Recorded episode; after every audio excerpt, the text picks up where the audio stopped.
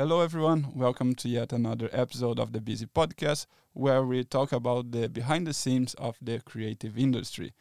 Today, we have as a guest Nadia Kosh. She's a very renowned uh, makeup artist, worked with big brands both in Colombia and in Germany. And yes, welcome, Nadia. I will let you, introduce yourself to the audience. Wow. Thank you for having me first. Uh, so, yes, I've been working as a makeup artist for 16, 17 years now. That's a long time. Mm, and I come from Colombia. Uh, back in Colombia, I was working for um, Rolling Stones, Playboy. I used to do Esquire, big publications, mostly fashion. That's my area of expertise. I worked for H&M, I worked for Zara, like big brands, yes. And then I moved to Berlin about two years ago.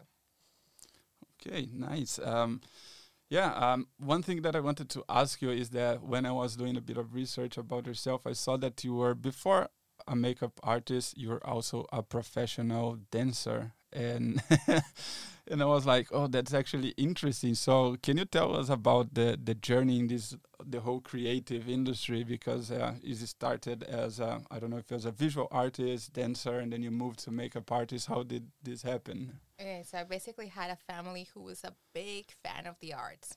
I started dancing when I was four years old. Uh, since I was a baby, essentially, I was uh, shown around dance studios, and then I danced for the majority of my childhood until I was about 18, 20. I stopped dancing. Uh, then, about the same time, because my family is an overachiever, I studied some music and then I also studied, I started to paint and draw. And about when I, I graduated high school when I was 13, which is very unusual, but that gave me time. And when I was 15, then I suddenly traveled to Argentina, which is where I learned to be a makeup artist. Like that was a profession you existed. And then I did the switch like a year later. I started switching full time into makeup artistry. But yeah, my family it's all their fault. Yeah, nice. And one thing that I actually wanted to ask you as well was like, uh, given that you studied painting and also dance, how do you think these other creative activities influenced in your kind of makeup journey? Well, the thing about it is, as a dancer, you sort of create a character on stage. And you create it, you create this character with an emotional connection. And so when I started doing makeup, basically what was happening was I was creating characters. I was trying to create or recreate emotions, sort of. And so my thing began more like a storytelling thing with makeup. It is not just that makeup looks pretty, it's just that makeup needs to communicate something. We're talking about faces, we're talking about identities. And in fashion, that works really well because that's what you're meant to do. You're meant to embody the woman of the collection, you're meant to embody someone's values or someone's story. So that is a little bit of the mixture. What happened with the part of me that was a painter is that it's more than just pretty makeup. I'm very interested in the textures, I'm very interested in the colors. I like to play a little bit with the morphology of the faces, and so it's not just one single language. I, I like to mix it up a little bit, and definitely it's a big influence, I have to say. Okay, that's actually that's very very interested, um, and and I see that you, as you were saying, when you have a makeup done, you're kind of uh, creating a character and I, I was looking in your portfolio and you did a few different like industries let's put it this way more like in the sports with um, i don't know adidas or something. Yeah. and then you have also done makeup for fashion editorial more commercial. How these different industry um, yeah how they ask something different for their makeup? Because I, I think when you're doing sports you're not supposed to be over the top is just more I think of like I don't know helping to shape the light maybe or how and in fashion you have a bit more room to explore kind of creative how is this um, difference between um, yeah the jobs the industries so as a makeup artist I would divide what I do in like three different sort of pillars to say I would divide one which is a technical skill and technical skill is everything that has to do with lighting. Are we doing natural lighting? Are we doing studio lighting? Uh, is this a beauty shot? Are we doing very intense, strong lights, strong shades? That's the technical side. Then you have, of course, the creative side, which tells you a little bit more about, like, hey, is this, what is the client? What is the context that you're creating makeup? Um, and that sort of gives you the direction of how crazy you can go, how not, how you can just be a little bit more quiet, a little bit more sober, and still punch something in with your makeup proposal. And then you have the third component, which is logistics, which is handling time and being in production and understanding what are the resources and how is it that you're moving with the production set because you're not just a makeup artist in vacuum. You have a set, so I think those are the three that allow you a little bit to be very. You can change a lot. You can shapeshift a little bit as a makeup artist. So, for example, working with Adidas, if you're working in location, you know that you have daylight. You know that perhaps you're in the beach, and then you sort of understand from the technical standpoint what that also means going into the creative point. Um, and again, understanding who is your client and what is their universe. It's really, really, really important. Yeah, no, that's a very good point because, um, as you were saying, the the sides there is the time is something that I didn't consider before because um, I don't know if you have ever worked like with film, bigger film productions, but I guess like if you go for, uh, and this is actually another point that I wanted to bring. Like in film, many people think about makeup artists. This is uh, more into like beauty, making someone look good, but there is way more than than just that. Like what people don't realize that when they see like a, a blue eye in a television, it's probably like the guy was not punched. This is made like by yeah. makeup. So it's how is it this like interesting of creating the character? What do you think that like in this industry? Many people oversee when it's a job um, like simple like this or how is your relationship with with this kind of um, the types yeah. of um, i'm going to go back to something very complicated and intricate that will apparently be no connection here but uh, patriarchy made us think that beauty is superficial. And it made us think that because we think about identities in a very like superficial way. You know oh, the way i woke up today is just the way that i woke up today but when you work on a set, you're trying to reproduce the human experience. In a campaign or in a film, you're trying mm-hmm. to reproduce a human experience and you're trying to make people connect with said human experience. And so you sort of have to base a little bit your ideas around what everybody can relate to that is sort of a universal language and in faces is very is very simple we all have faces uh, and also to the story that you're trying to tell. So it's really a collaborative effort because you're thinking about all these things. You're thinking about, yeah, technically, is this going to look great in this setting? But also, is this something that we can relate to? What is the character going through? So when you go through films and you go through the industry, I sort of love to collaborate in terms with the entire team. I am someone who's always very much looking to the entire 360 of the entire situation and thinking, hey, you just did a very cool lighting change here. What if we put something reflective that is going to catch the light a little bit better? And I think that's the extra component that makes makeup pop. You can have, of course, someone on set that is just going to put powder so that the faces look matte. But there is a difference. And when we talk about this combination and images that need to tell you a little bit something. What I like to do is create this sort of bridge between the human experience and the makeup that we're having there. So if I'm doing an editorial, for example, I will very much on purpose put a little bit of textures, put a little bit of a hidden component so that when somebody's browsing through this magazine or scrolling down Instagram, they're going to stop for a second and enlarge the image and be like, oh, that's cool. It's the little effects and if I'm working in film, I want to work with my actor and I want to know how they're going to emote because I want to help them emote so that the, the job with the body is not so big. The job with the face is not gigantic effort. So if we're going for a crying thing, I want to work with my actor to understand what the movement is going to go and how I can help them tell the story with makeup. Again, it's very easy to believe that beauty is superficial, but when you go into the like fine detail of it in what we do creating images then you really have to think about the human connection and how you speak to the human that is on the other side looking at this product. Yeah i love what you're saying because i think this is a lot like going back to what you're saying in like the technique the logistics and everything. This is something that you can use the technique for, but technique won't kind of teach you, right? You have to understand human emotion and human psychology in order to understand what you want to convey. And I think this goes from like as you were saying, the whole moving image or still image. Yeah. It, it's it's a team effort to to convey the the message that it wants to be conveyed, right? Um, and yeah, on that point, I wanted to ask you. Um, when you're on set, how is your relationship with the other people on set? Like, if you're in a film, do you talk a lot with the DP, the actors? This I kind of have an idea, but I just wanted like people there see a makeup artist as you were saying like oh it is a silo you go there and get the makeup how is it the like your interaction with other um, pieces of the yeah.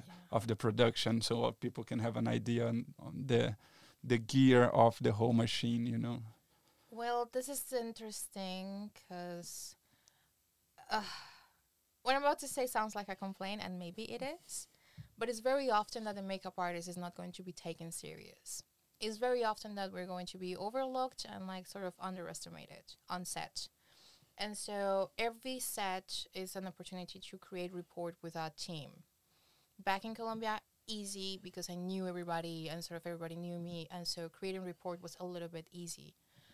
But still, in a place like Berlin, you sort of earn a little bit the trust, and you earn a little bit the trust with uh, everything from the get go like how you approach the set first time, uh, first hour, and then you ask the photographer, "Hey, how is your light going to be today?" And then you sort of ask for the mood boards. That's sort of establishing a line of communication where you're not there just to put the powders on top, but you're there to actually collaborate with the entire team.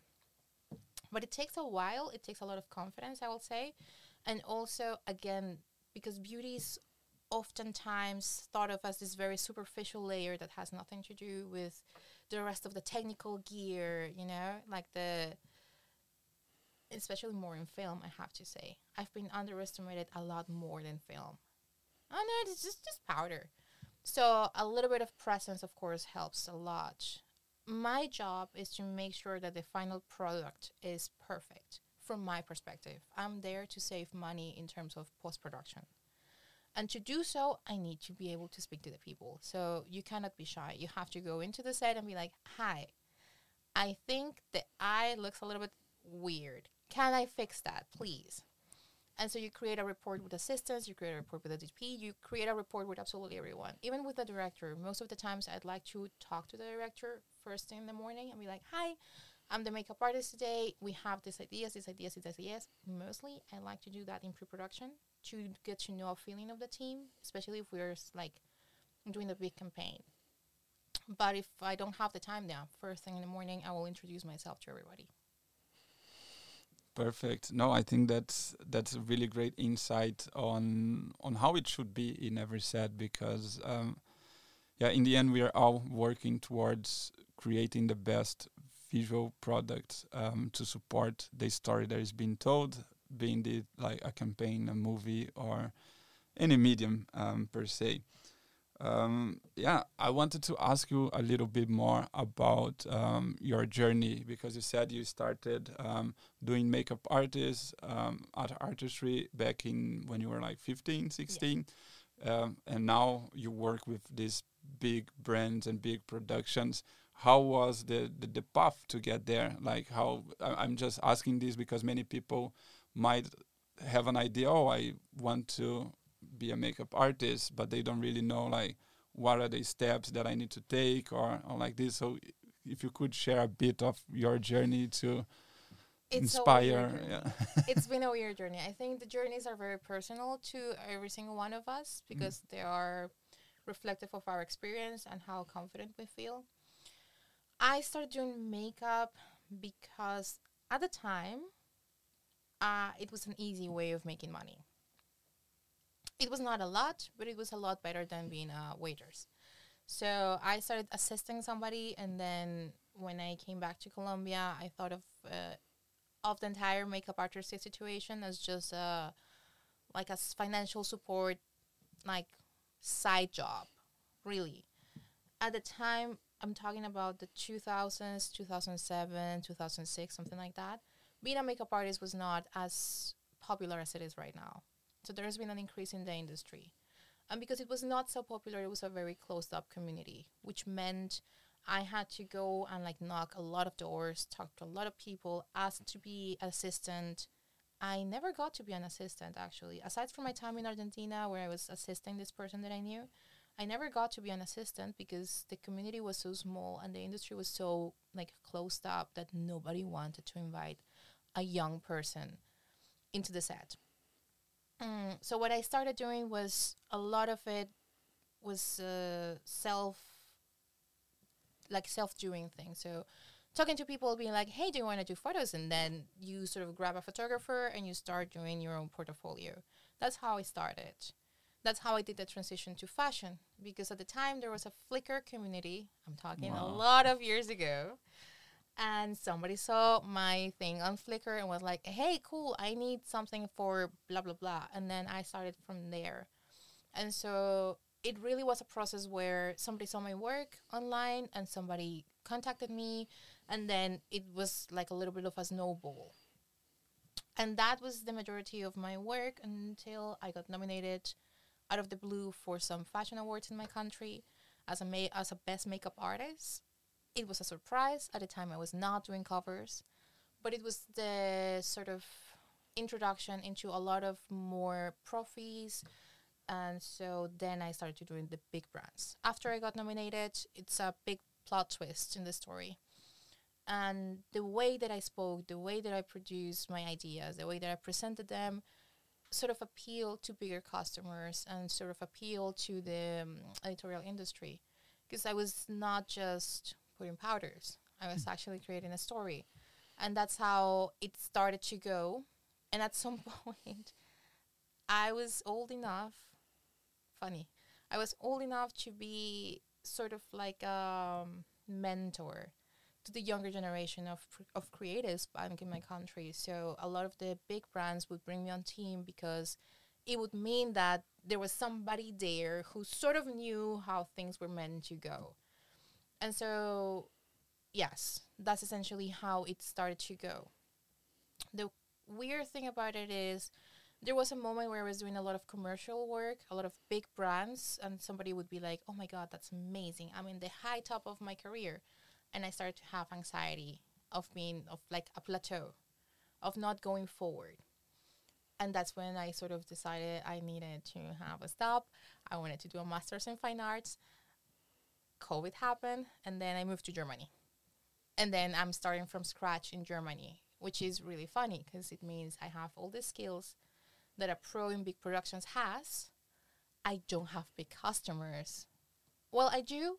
Like I don't want to be disrespectful to my clients here. I do, but it's not the same speed. I was used to producing a lot, a lot of content. Like if I see portfolio wise, and Germany is really slow, and it takes a while. And as somebody who's no longer in her early twenties, but in her early thirties, I don't have the social battery to go out there and like say, Hi, nice to meet you. My name is Nadia, and do all the social connections.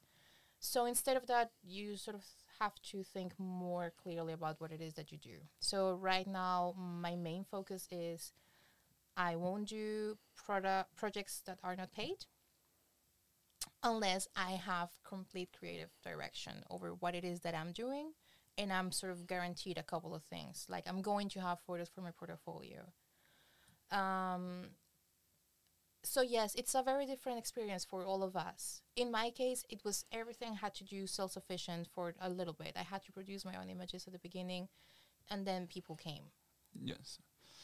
No, brilliant. Thank you a lot for sharing um, the journey. And I think this is like, if I can kind of summarize, um, it's also uh, advice that we've heard before, and I think it it's been said many many times.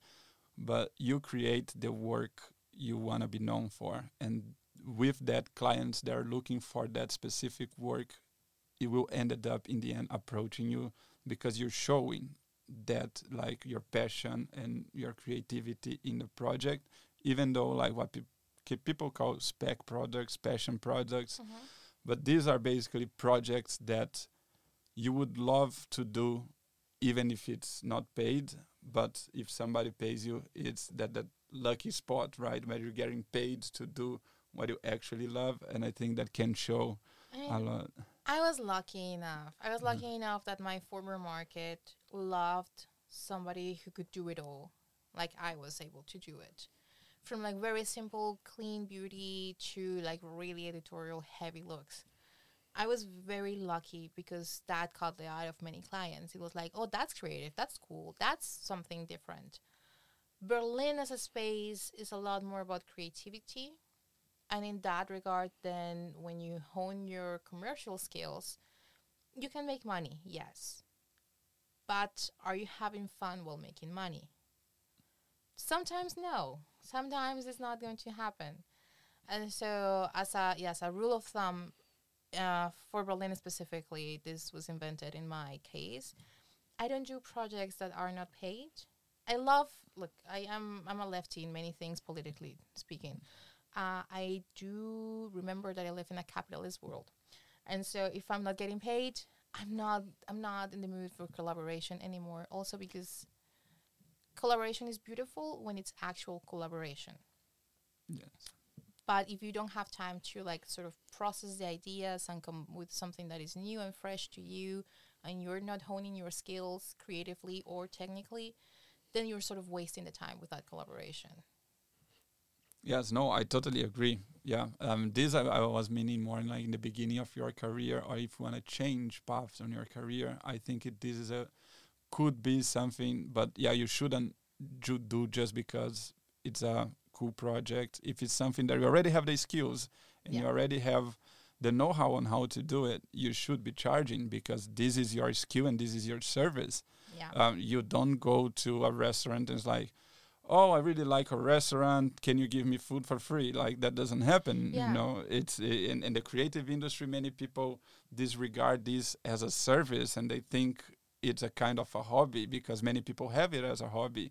Um, so I think this is also um, the differentiation between like, look, I do this professionally. This is my job. Like, if you are a good friend, maybe I can do something, but it's a hard no if there is not giving me more creative freedom to express something that I want and then I think it's new that I didn't have in my portfolio before. Yeah. Like in these cases I think it's okay. But if you're doing more of the same that you already have the skills and you already have in the portfolio, you shouldn't be doing it for free because otherwise you're just like devaluating your own kind of skills, right? Yes. Yes. And yeah, Mm-hmm. for sure. Yeah. Um, another thing that I wanted to ask is a bit on this um, topic is especially when you go to these more bigger productions where you have like as you're like saying you're one piece of the set how much creative freedom you are giving to execute on kind of your vision aligned with the product or it's more like i want this and you just go and deliver what the client has how is this like the amount of creative freedom that you get on, on the projects.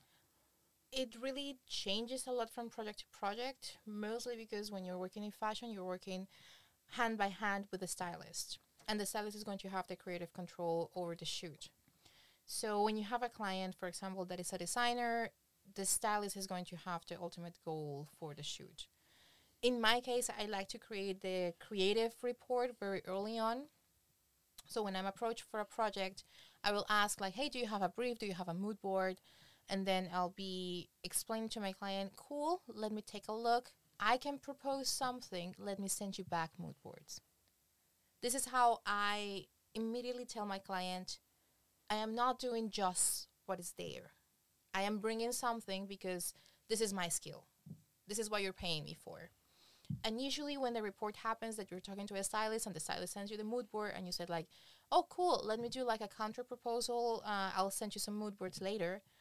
They're always really happy, and they are immediately taking it back and being like, "Oh, cool. So this is a collab. This is a conversation we're having over what is the beauty look for the photo shoot or the campaign." Uh, it really starts with pre-production if you don't have the time because a lot of times you don't have the time then you do it on the set as well. You come up with a few references prepared and you talk before you touch the model. You talk about references.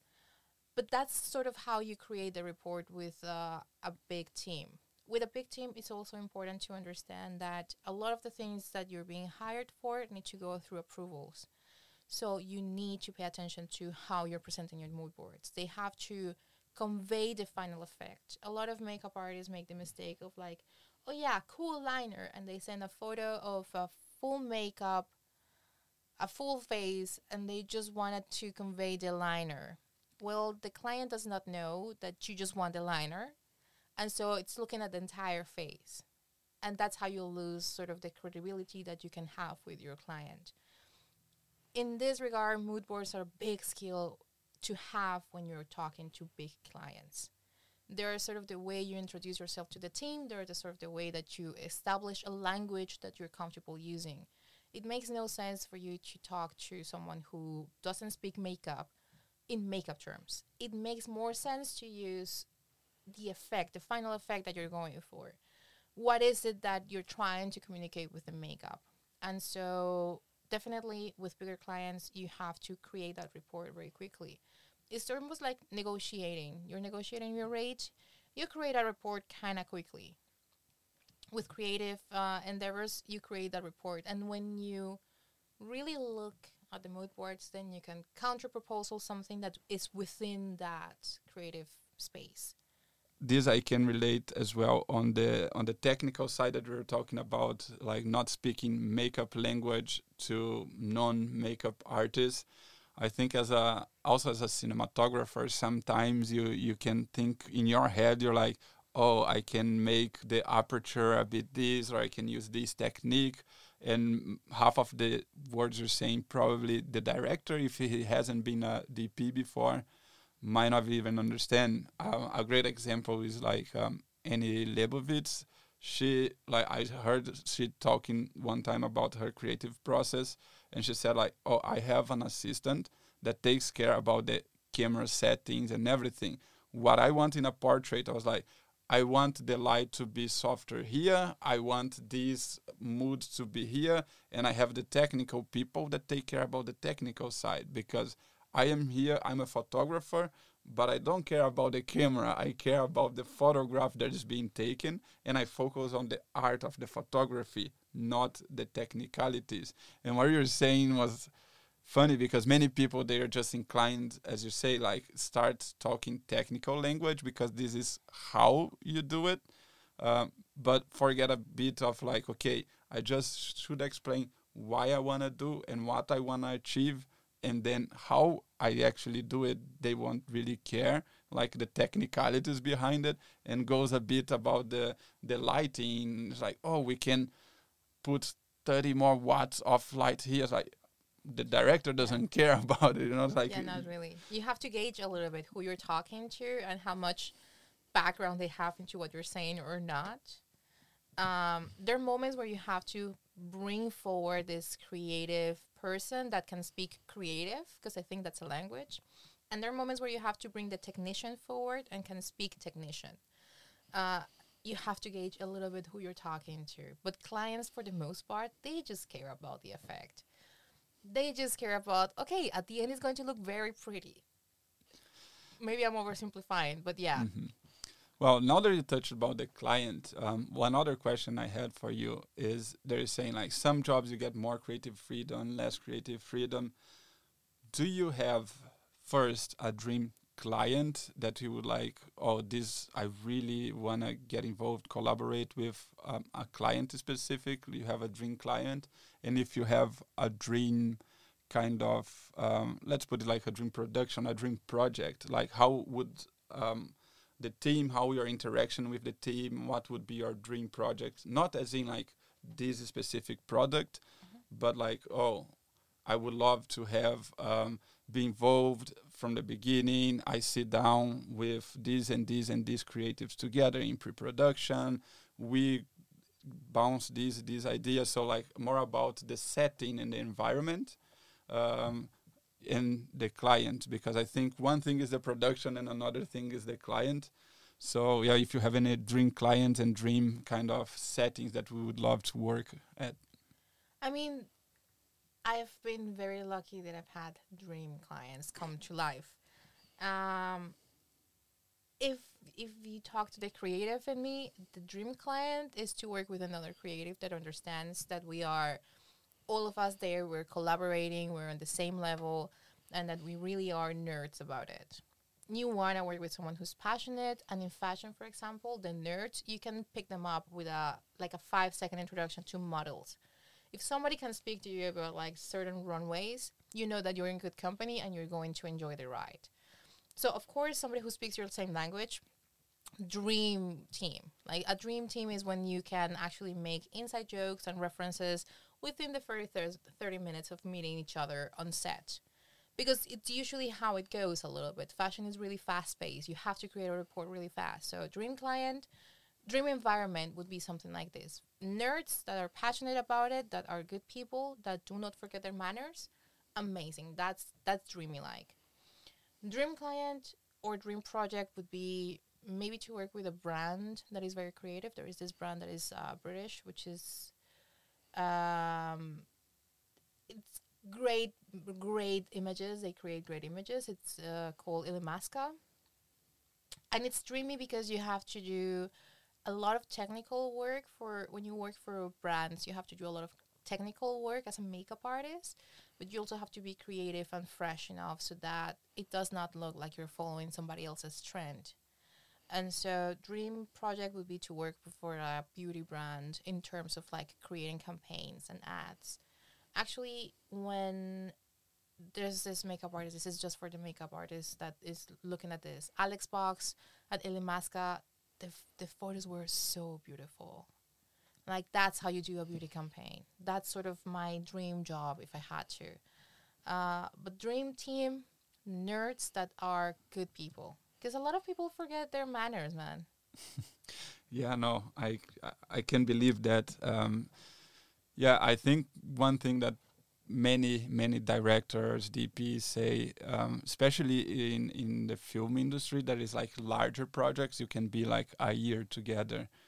And and they say like this becomes your family. So if you have a very annoying brother or have annoying uncle like in terms of production it's like you're gonna have to deal with them for the foreseeable future some campaigns um, could also last weeks you know so you're weeks day in day out working with the same people so if this family is not enjoyable you're probably gonna have a miserable couple of days or weeks um, sometimes months in the film industry ahead right so it's it's very important that the team gets along, I guess.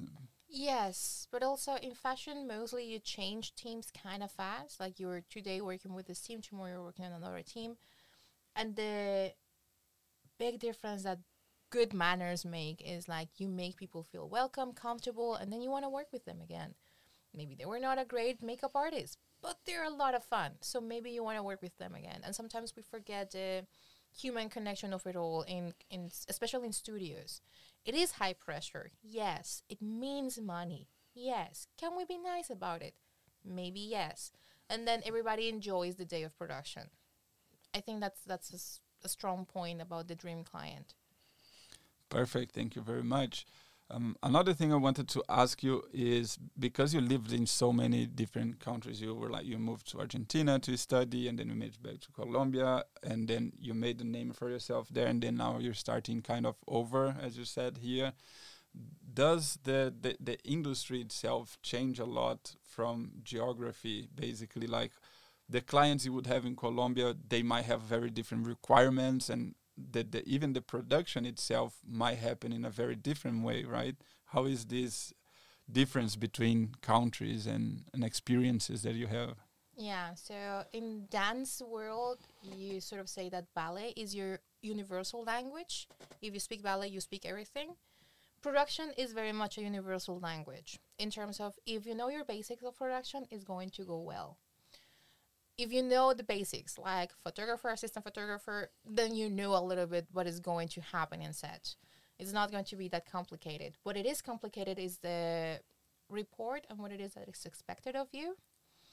In Colombia, and also the beauty idea, like the idea of beauty, what it is beautiful, changes from from like region to region, which is extremely funny because right now trends in fashion are moving towards this Latina idea of the 90s that is uh, priceless. I, I love it because it was thought of as so cheap before.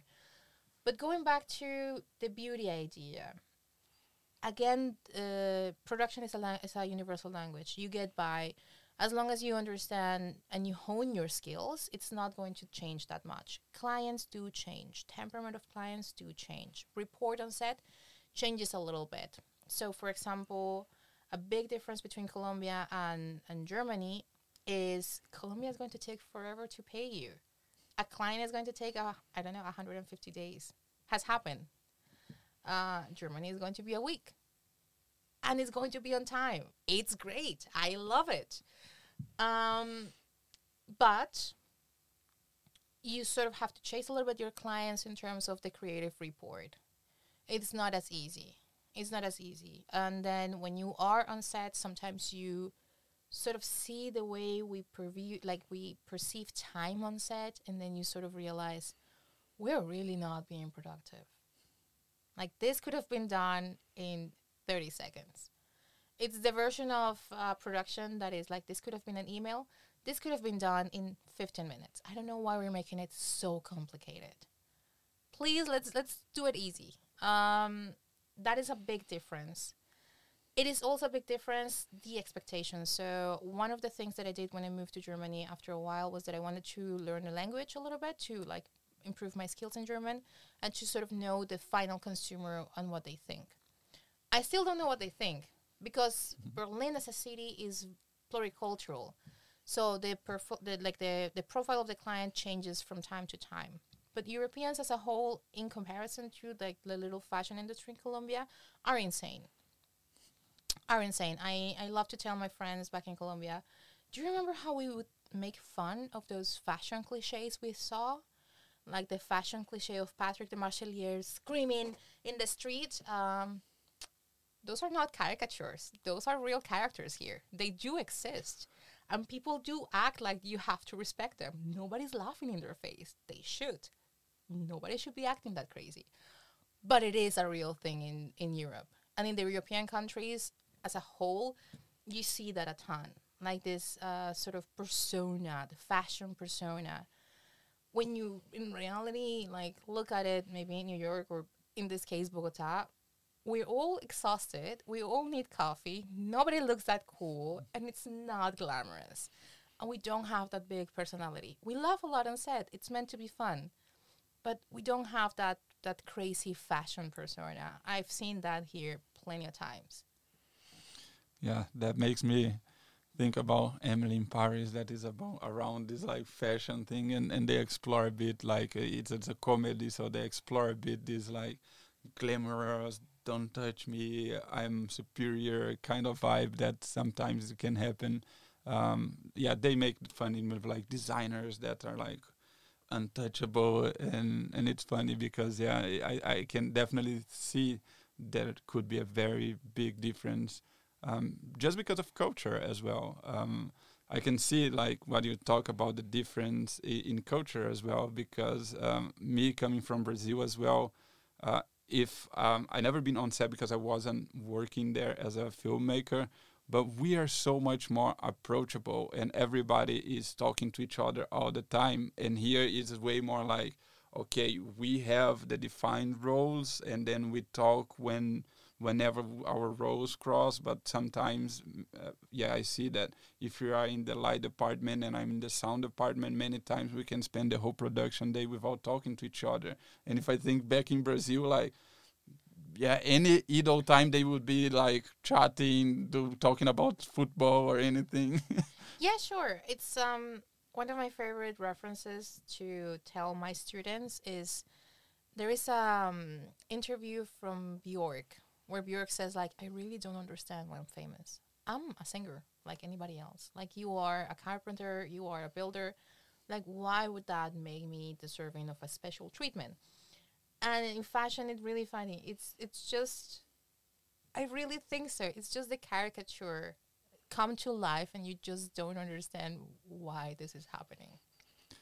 Nice. You're talking about students, and that's one thing that I wanted to touch because we talked a lot about your work on set, your work as a makeup artist, but I saw you also host like master classes, and you also have a project um, the Kosh Creative Labs. I don't know if you teach there. Can you talk more about these projects you have outside of like being a makeup artist on set and and so? Yeah, so Kosh Creative Labs was sort of my love letter to the industry. A little bit after being so many years in it, I realized that education is failing us because education and the entire system is based around these traditional ideas. So when you really realize even the formats, like two hours, who can concentrate two hours? If you're talking to a creative, those two hours, maybe 20 minutes, the creative paid attention. And you sort of have this idea that education has somebody who teaches, somebody who learns, and it's a very like horizontal um, power dynamic. So I created uh, created uh, Kosh Creative Labs as like a sort of a love letter of those skills that you sort of need when you're a creative that you don't get. So uh, because I love to divide shit, uh, Kosh Creative Labs was divided into finances, more like this business side of things, like how do you become a brand, what is that you do as a brand, how is it that you pass invoices, something as simple as invoices, how you deal with taxes. Then another one which is more to create. Do you do atelier job? Like do you do workshops? With yourself? Do you play with your products? Do you play with your cameras? Do you play with lights? That's also very interesting. That's how we keep growing and like coming up with new languages or new experiences of language as creatives. And then of course you have the technical side. I became a teacher. I am actually from college. My degree is as a teacher because. I thought the newer generations deserve to not have it as hard as I had it. It is really hard to break through. At the same time, and, and this is a very unrelated topic, how ethical is to teach something that is overflowing and that the offer is so big that the prices are going down. It's something I've been lately asking myself like, is this ethical? I'm getting paid for teaching, but will they have work opportunities in the future? I don't know anymore. Uh, but I started teaching, and teaching sort of it's a self I don't know how to explain it, but you have the feedback from teaching is that you also grow as a creative. You finally realize what it is that you do methodology wise with your work and how it is that you achieve a certain result. And so you have this entire moment of like introspection, and then you have to talk to your students and troubleshoot their own creative crisis. And it's uh, very fulfilling in this regard. You sort of feed yourself from that space that happens when you are in the classroom. Uh, sadly, since I moved to Berlin, I've stopped KCL as a project. I'm going to pick it up soon. The thing about it is, I know the collaborative space uh, and the education aspects of Colombia is different from Germany. So in Germany, you have actual access to college education that is free.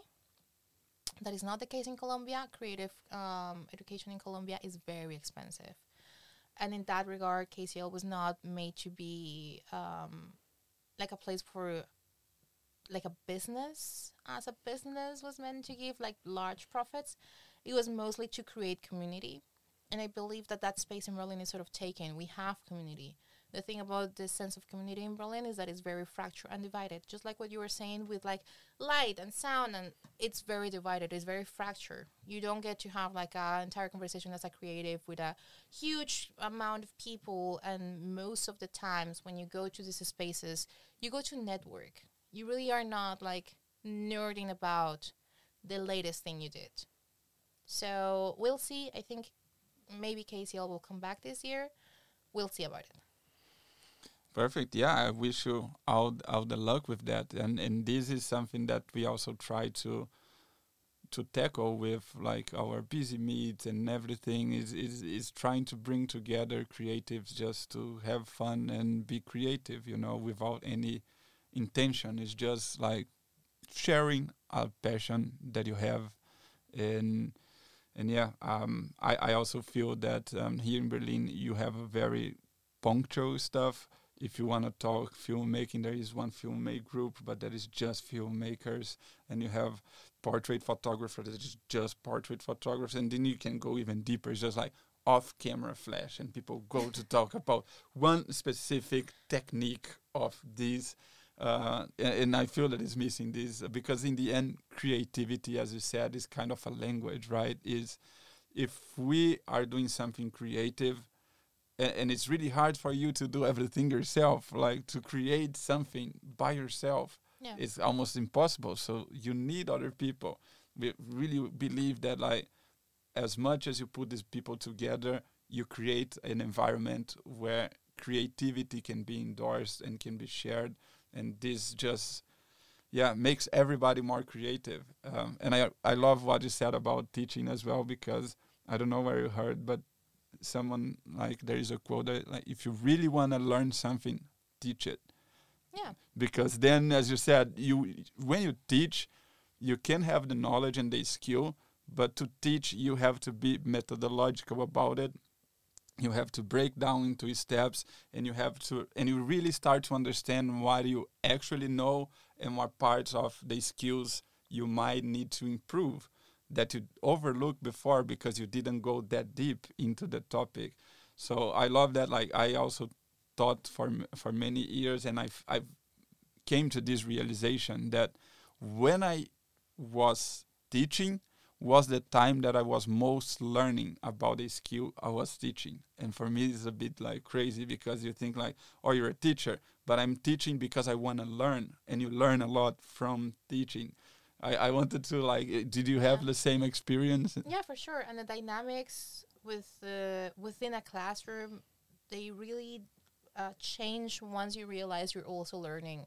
At the same time, your students are learning. It is not that what you're teaching is not something you know It's mostly that you do know what you're talking about, but you're looking at it from a different perspective, from a different angle. And in my in my respect, a little bit working with creatives means that you have to be flexible. You have to roll with the punches a little bit. You never know where the brain is going to go. You never know. Uh, I often describe like a creative for me is a grown person that never lost uh, never lost the childlike curiosity and curiosity makes you go in different directions the brain just bounces back back and forth so teaching definitely is a skill to have. We should all try and teach i think. It will make us all more humble and all more human. Um and yes you learn a lot a lot from doing it.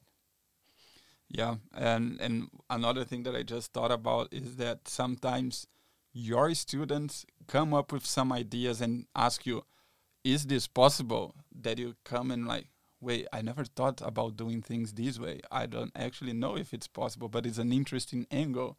And yeah, I, I just love teaching because of all of these, you know, like the interaction with like other creatives, and the new ideas that they come up yeah and ended up like you can get an idea here and implement maybe in your skill set because it's something that is an angle that you didn't really explore because you're kind of everybody has its own bubble with own references and we say that like the output that you give is a collection of the inputs you had in the past right so the more stuff that you see the more creative you get because you experience different angles of looking to the same problem. Yeah. And the more angles you can actually have, this is how more creative and crazier with the ideas you can get. Yeah, for sure. It's a change of paradigms. Always changing the point of view where you're standing. Uh, when you're not the one struggling first person with an idea, when you're not the first person that is like in first person going through like workshopping an idea and being like it's not coming it's not coming. It's sometimes easier to come up with an answer it's sometimes easier to come with a solution. And with students you are always finding new limits which is really amazing. Uh, again yeah uh, teaching for me is a little bit like a love letter to creativity and to creatives because it's really an environment that I never thought or anticipated I was going to be so submerged in. I definitely think we should take it a little bit more serious sometimes. It's not a hobby. For a lot of us, it's our life. Uh, but yeah, sure. Teaching is amazing. I do miss teaching. I'm lucky now. I get to teach here in Berlin sometimes. So that's also great. Yeah, that's really nice. Best of luck on this project as well. Well, I think we're coming to an end, unfortunately. It's been very nice talking to you. And one last thing I would like to ask you if there you if you have any advice for young um, wannabe makeup artists or makeup artists that are just starting out, like any words of either advice or motivation to these people that are trying to get into makeup or make a career with makeup artists, either it's a hobby or. I would say my first recommendation would be to shut out Instagram and TikTok. Just turn it off for a little bit. Just turn it off and instead just open your case, and start playing with makeup, start finding what it is that you think is really beautiful. Those ideas that really excite you. You can do it on yourself, you can do it on your mom, you can do it on your aunt, you can do it on your dog. Not with a dog, maybe. But do it to the point where it becomes muscle memory to like have the skill to reach the uh, to reach the textures, the colors in your kit, whatever it is that you have. You don't have to have a great amount of products, but just yeah, shut off Instagram, shut off TikTok for a little bit. Stop the outside uh, influences. Work a little bit with your material.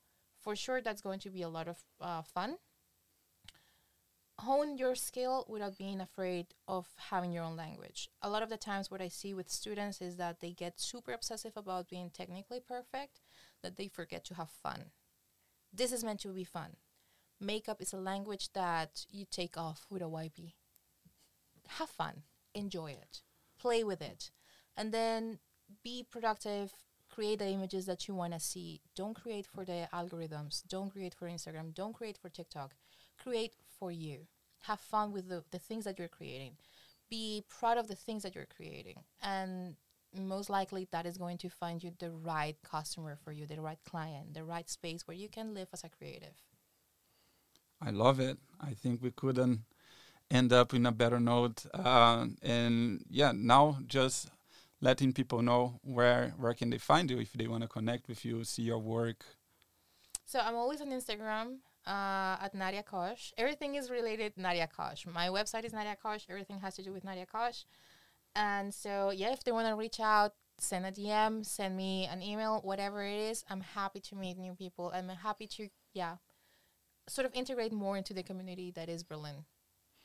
Perfect. Thank you very, very much to being on the podcast. I loved our conversation. I think it's going to be very valuable for many people. So yeah, once again, thank you very much for coming. No, thank you guys for inviting me. So that's it for this episode. Um, we see you guys in the next one, and until then, keep creating.